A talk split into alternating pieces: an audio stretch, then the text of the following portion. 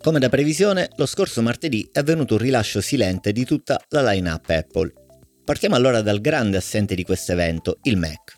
In questi giorni infatti cade l'anniversario dell'introduzione dei nuovi MacBook Pro 14 e 16 pollici con chip M1 Pro ed M1 Max.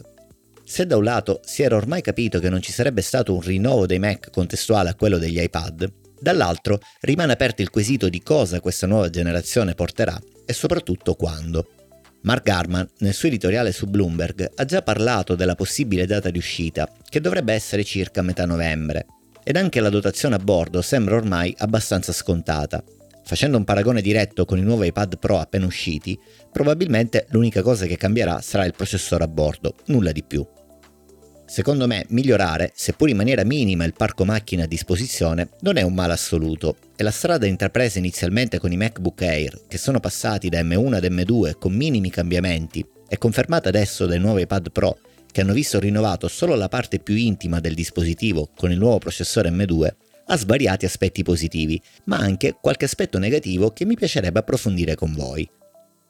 Mantenere una linea di prodotti al passo con la tecnologia in fatto di processori è una cosa che ormai è alla portata di Apple, che si produce in casa appunto i suoi microprocessori.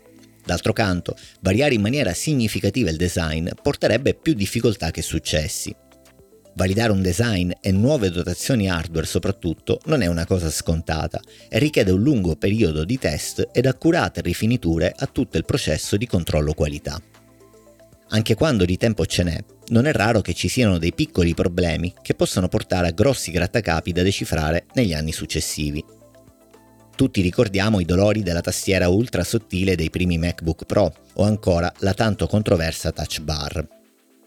Immagino che sia questo il cuore della decisione presa quest'anno di dotare il nuovo iPad base di una telecamera frontale moderna e con ultra grandangolo, ponendola in una posizione inedita sul lato maggiore del dispositivo, per un uso più comodo quando si è in modalità landscape.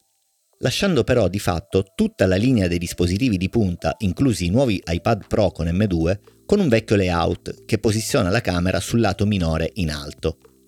Fare piccoli esperimenti su un prodotto pilota, magari non il più costoso, per rendere eventuali problemi meno appariscenti è certamente una scelta saggia, che però crea non poche difficoltà di orientamento per chi decide di tuffarsi nella complicatissima oramai scelta di comprare un nuovo iPad, magari per Natale. Insomma, fare dei cambiamenti minimi ogni anno, mantenendo un ciclo di innovazione più estremo ogni due o tre anni, è una strategia, a mio modo di vedere, vincente, che va però dispensata in maniera oculata e, mi spiace dirlo, non sembra essere quello che ha fatto Apple con la sua line-up degli iPad quest'anno. Oltre all'evidente mancanza legata alla fotocamera frontale orizzontale, che senso ha lasciare il nuovo iPad Pro 11 pollici con uno schermo non HDR e confinarlo quindi al pari dell'iPad Air, a meno del processore? Stendiamo per carità un velo pietoso sul comparto accessori. Penne che si ricaricano con attacco light, altre che si ricaricano con USB-C, iPad che sono compatibili con un tipo e non con l'altro. Vogliamo parlare della nuova Magic Keyboard? Tasti funzione estesi e compatibile solo con iPad base, che, ironia della sorte, ad oggi saranno gli unici a non poter usare la nuova funzionalità Stage Manager che sarà disponibile con iPad OS 16.1. In una sola parola, imbarazzante. Comprare l'ultimo modello o il più potente, insomma, non è più una scelta che paga nel mondo della tecnologia odierna. È la vecchia usanza, tanto cara a Steve Jobs, di avere un unico prodotto disponibile per la vendita, è stata chiaramente soppiantata da una strategia di mercato più al passo con i tempi, che permette all'utente di avere una scelta più graduale su come spendere il proprio budget di denaro, pur restando nello sweet spot di Apple.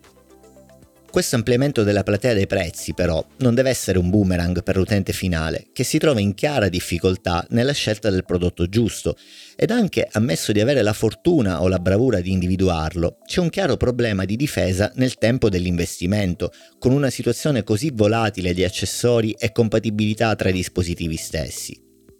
Speriamo che queste critiche mosse ad Apple, non solo da me, ma in generale da tutta la stampa specialistica, siano un monito a non ripetere lo stesso errore con la linea dei suoi computer portatili più famosi di sempre, i MacBook. Questo e tanto altro sarà argomento della prossima puntata del Morso insieme ad Emilio. A prestissimo!